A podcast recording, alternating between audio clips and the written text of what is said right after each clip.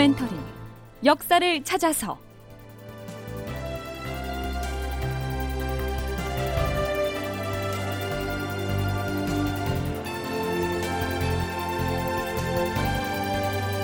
제 860편 죽은 뒤에 머리를 깎인 평양성의 조선인들. 극본 이상락 연출 최홍준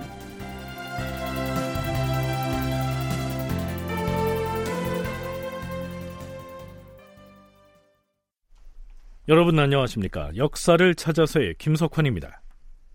황제폐하, 이 여성은 평양성 싸움에서 우리가 목을 벤 왜군의 수가 천여 명이었다고 보고를 하였으나 실은 그 중에 절반은 조선 사람이라고 하옵니다.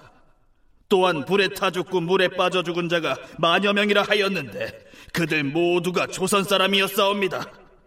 뿐만 아니라 벽제관 전투에서는 이 여성이 이끌었던 군사와 말이 반이 넘게 죽었는데도 조정에는 겨우 10분의 1로 보고하였으니 이는 이 여성이 거짓을 보고한 것이옵니다.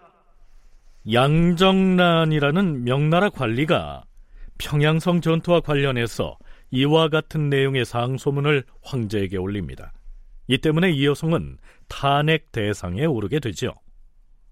이 여성이 실제로 탄핵을 당해서 본국으로 송환이라도 돼버린다면 조선으로서는 보통 일이 아니었죠.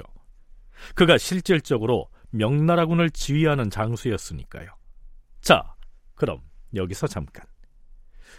이 여성이라는 이 인물의 개인적인 면을 잠시 짚어보죠.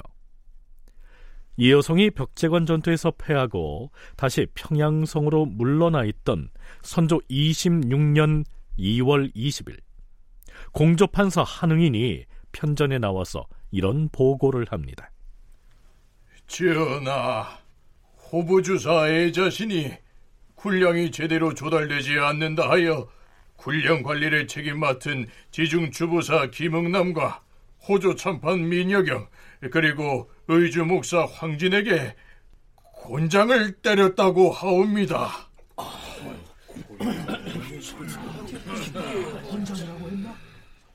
한응인이 언급한 이 애자씨는 애시성을 가진 명나라 관리입니다. 이 사람의 벼슬인 주사는 요즘의 공무원 직급 체계로 보면 6급 정도에 해당하는 하위직 관리지요. 반면에 곤장을 맞은 지중추부사 김흥남은 정이품, 호조 참판 민여경은 종이품의 고위 관리였으며 의주 목사 황진도 정삼품이니까요. 매우 높은 벼슬이었습니다. 자, 애시성을 가진 주사, 곧 애주사가 조선의 고위 문관에게 곤장을 쳤다는 이 사실은 명나라 제독 이여송에게도 보고가 됐겠죠. 이여송은 조선인 통역관을 향해 이렇게 꾸짖습니다. 조선의 문관들이 일의 대체를 잘 파악하지 못하여 이러한 일을 당했으니 이는 실로 조선 조정의 수치가 아닐 수 없다. 비록 조선이 소국이지만 지중추 부사와 호조 참판이면 높은 벼슬인데 어찌 주사와 같은 낮은 벼슬아치가 감히 곤장을 칠 수 있겠는가? 설령 죄가 아주 중하여 죽일 정도가 되더라도 곤장을 때려서는 아니 되는 것이다. 지금 너희 나라가 아무리 외적의 침략을 받아 전쟁을 수행하느라 쇠자나 있다곤 하나 만일 의리와 채통을 내세워서 엄하게 따졌다면 어찌 주사 따위가 고위 문관에게 손을 댈 수 있겠는가? 지금 나는 황제의 명을 받고 이곳에 와서 모든 사람들의 생사 여탈권을 손 안에 쥐고 있는데도 나는 일찍이 작은 죄를 문제 삼아서 단 한 사람의 조선인도 죽인 일이 없다. 그런데 도대체 그 주사는 어떤 자이기에 감히 이렇게 하였는가? 애시성을 가진 그 애주사, 이 애주사는요, 이 여성이 이끌고 온 북군 소속이 아니라 이 여성과 여러모로 반목을 하고 있던 병부 우시랑 송응창 쪽 사람인 것으로 기록되어 있습니다. 아무리 그렇기로 자기 나라인 명나라의 하급 관리가 조선의 문관에게 곤장을 친 사실을 두고 이 여성이 조선의 통역관에게 이처럼 심하게 화를 내고 있으니까요. 어째 좀 뜨악하지 않습니까? 너희 조선 사람은 채통도 없느냐? 왜 명나라의 그 주사 따위를 엄하게 꾸짖지 않고 때린다고 고분고분 맞고 있었느냐? 이렇게 호통을 치고 있으니 말이죠. 자, 이 여성의 다음 말 들어보시죠. 내가 조선에 출병하기 위하여 나의 백부님께 하직 인사를 하러 갔는데 백부께서 중문 밖까지 나와 나를 부르시고는 이렇게 당부하시었다. 고려는 곧 우리 선조께서 출생하신 곳이다. 너는 이 사실을 명심하여 절대로 고려인들을 해치는 일이 없도록 하라. 나는 백부의 그 말씀을 마음속에 간직하고 잠시도 잊은 적이 없다. 물론 이 여성의 큰아버지가 말한 고려는 곧 조선이지요. 말하자면 이 여성은 조선인의 후손이었던 것입니다. 자, 이제 이 여성이 명나라의 하급 관리가 조선의 고위 문관들에게 곤장을 친 일을 두고 왜 그렇게 흥분을 했는지 조금은 이해가 되십니까? 이 여성의 아버지는 이성량이라고 하는 사람입니다. 이성량은 명나라 후기의 무관이었다. 그의 조상은 본래 조선 출신으로서 명나라 초기에 요동으로 건너가 철령에 정착하였다. 뒤에 군공을 세워서 철령 위의 지휘 첨사가 되었고 그 후로 출세가도를 달렸다. 그는 1570년부터 1591년까지 만주에서 여진과 몽골 세력을 견제하는 명나라의 최고 군사 책임자를 역임하였다. 이 여성의 출신 배경이 이러했던 것입니다.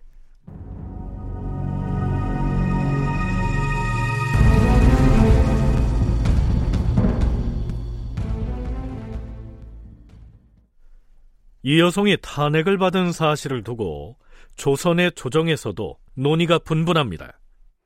이여성 제독의 접반사인 지중추부사 이덕형과 평안도 감사 이원희 그리고 좌승지 홍진을 임금이 불러 만났다. 아, 뜻밖에도 제독이 탄핵을 받는 바람에 우리나라가 불행을 떠안게 되었다. 일이 이렇게 되었으니 이제 어떻게 하면 좋겠는가? 주상전하, 너무 심려마시옵소서.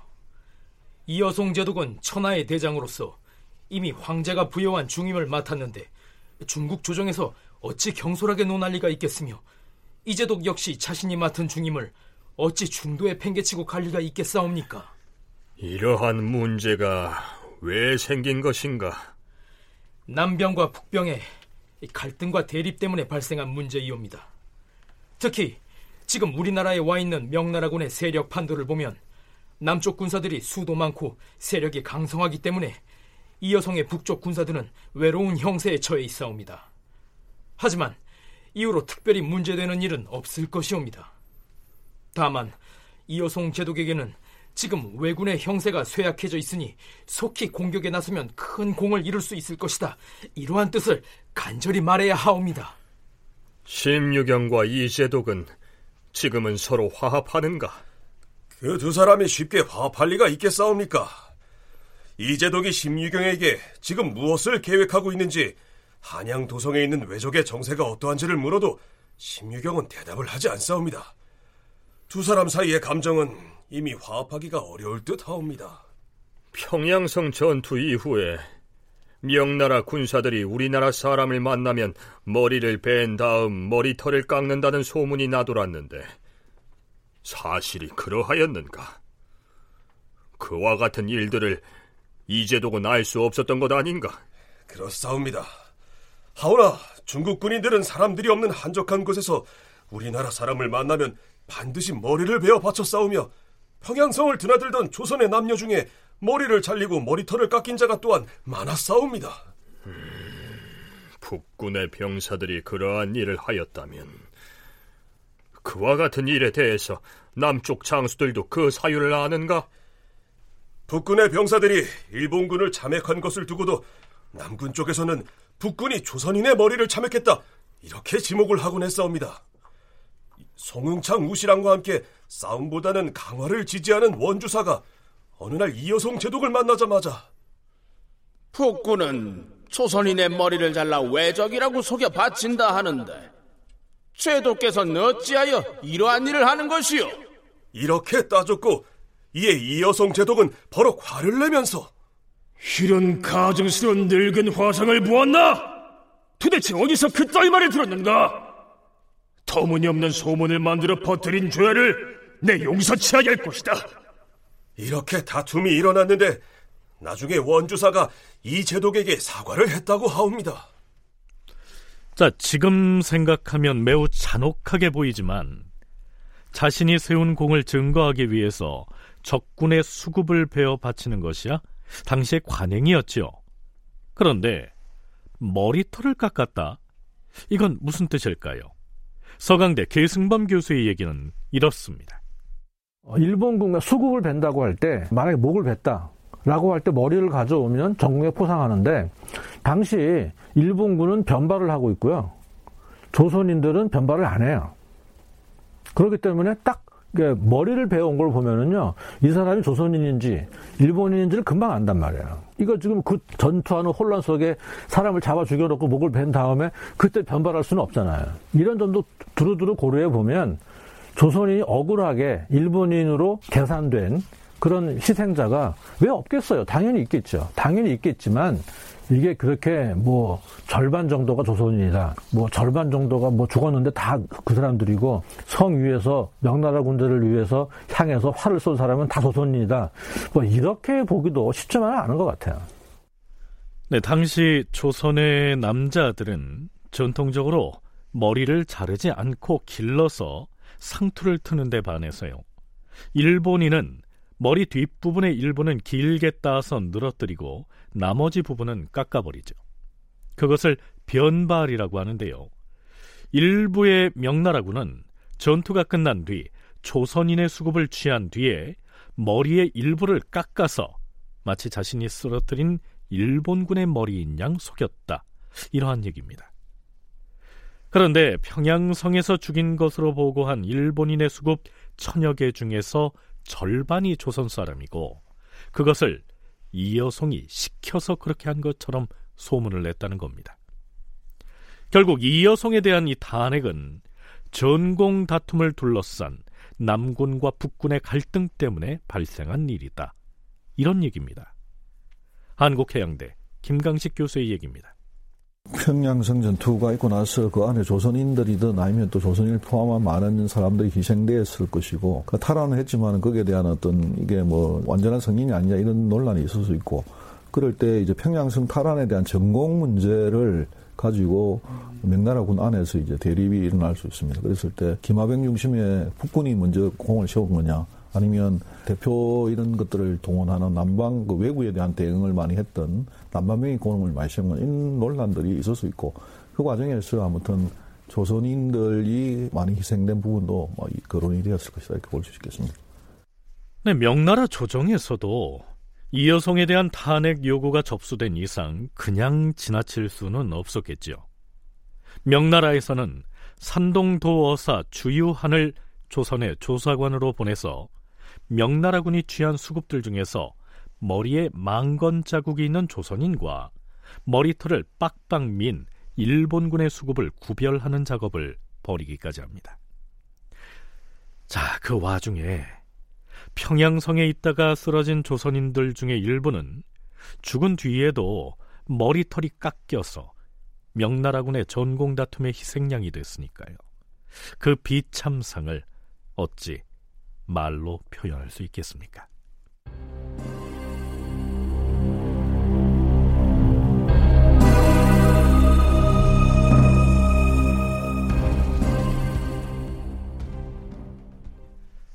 자, 이제는 유성룡의 징비록 속으로 들어갑니다.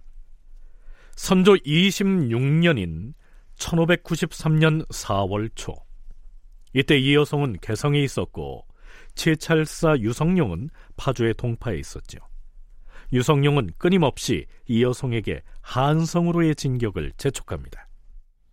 지금 명나라군은 외적과 강화 교섭을 하려고 한양도성의 왜군 진영으로 잇따라 사람을 들여보내서 강화 협상을 타진하는 것으로 합니다. 이는 안 될 일입니다. 이 형국에 왜군과 화친을 하는 것은 결코 좋은 계책이 아닙니다. 하루빨리 군사를 움직여서 적군을 쳐부숴야 합니다. 하지만 이 여성으로부터는 신통한 대답이 돌아오지 않습니다. 징비록의 한 대목을 살펴볼까요?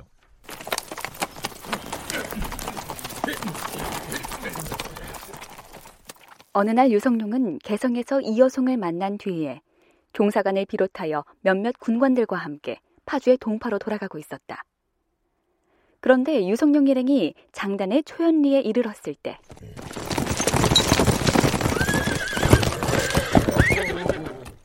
갑자기 뒤에서 말을 탄 중국인 병사 3명이 달려왔다. 이 중에 채찰사 유공이 어느 분이요? 내가 채찰사 유성룡인데 왜 그러는가? 아, 그래요? 아무 소리 말고 우리가 가는 쪽으로 말을 몰고 앞장서 가시오. 아니, 히랴! 어? 빨리 가자! 이놈들! 내 말을 몰고 지금 어딜 가는 것이냐? 채찍질을 멈추지 못하겠느냐? 그 중국인들이 채찍질을 멈추지 않아서 무슨 영문인지 알지도 못한 채 개성 방향으로 내달렸다. 청교역을 지나 토성의 모퉁이쯤에 이르렀을 때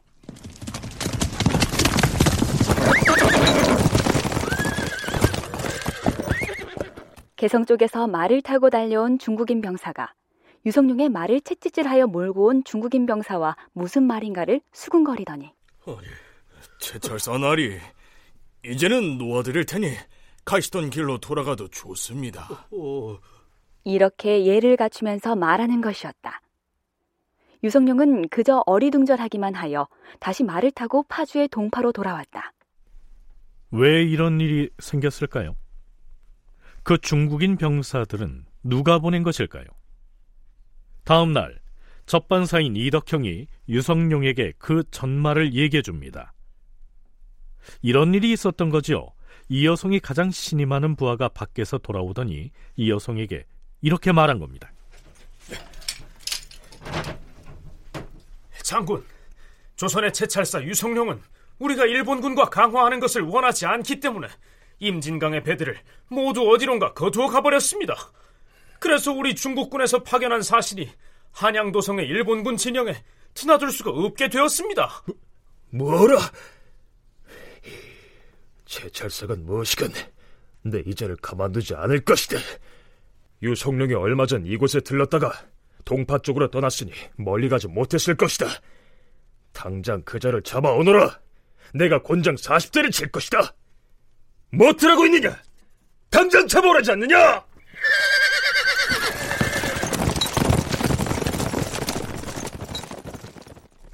이 여성이 불같이 화를 내자 측근에 있던 사람들이 모두 공포에 떨었다 하는데요. 잠시 후 다른 부하가 밖에서 들어오더니 이렇게 보고합니다. 장군, 임진강에 나가봤더니 배들이 그대로 있어서 왕래하는데 아무런 지장이 없었습니다. 그게 사실이냐? 이랬네. 이거 큰일 났구나. 당장 달려가서 차차스를 돌려보내라고 전하라. 내가 이런 실수를 하다니 이제 제찰사를 만나면 뭐라고 말해야 할 것인지. 자 이게 무슨 얘기냐면요. 이제 송응창이나 심유경뿐만 아니라 조선 조정에서 그나마 의지했던 이여성마저도 일본군과 화친을 하는 쪽으로 방침을 굳혀버렸다. 이런 얘기가 됩니다. 자, 그런데요. 명나라의 주사가 조선의 문관에게 곤장을 쳤다 해서 그처럼 흥분을 했던 이 여성이 그 시기에 조선에서 가장 영향력이 있던 재상이었던 유성룡에게 곤장을 마흔 대나 치려고 했다? 자, 이걸 어떻게 해석해야 할까요?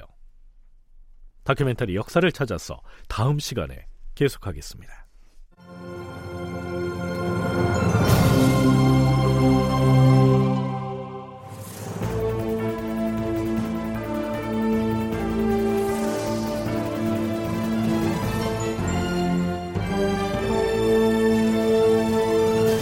다큐멘터리 역사를 찾아서 제 860편 죽은 뒤에 머리를 깎인 평양성의 조선인들 이상락 극본 최용준 연출로 보내드렸습니다.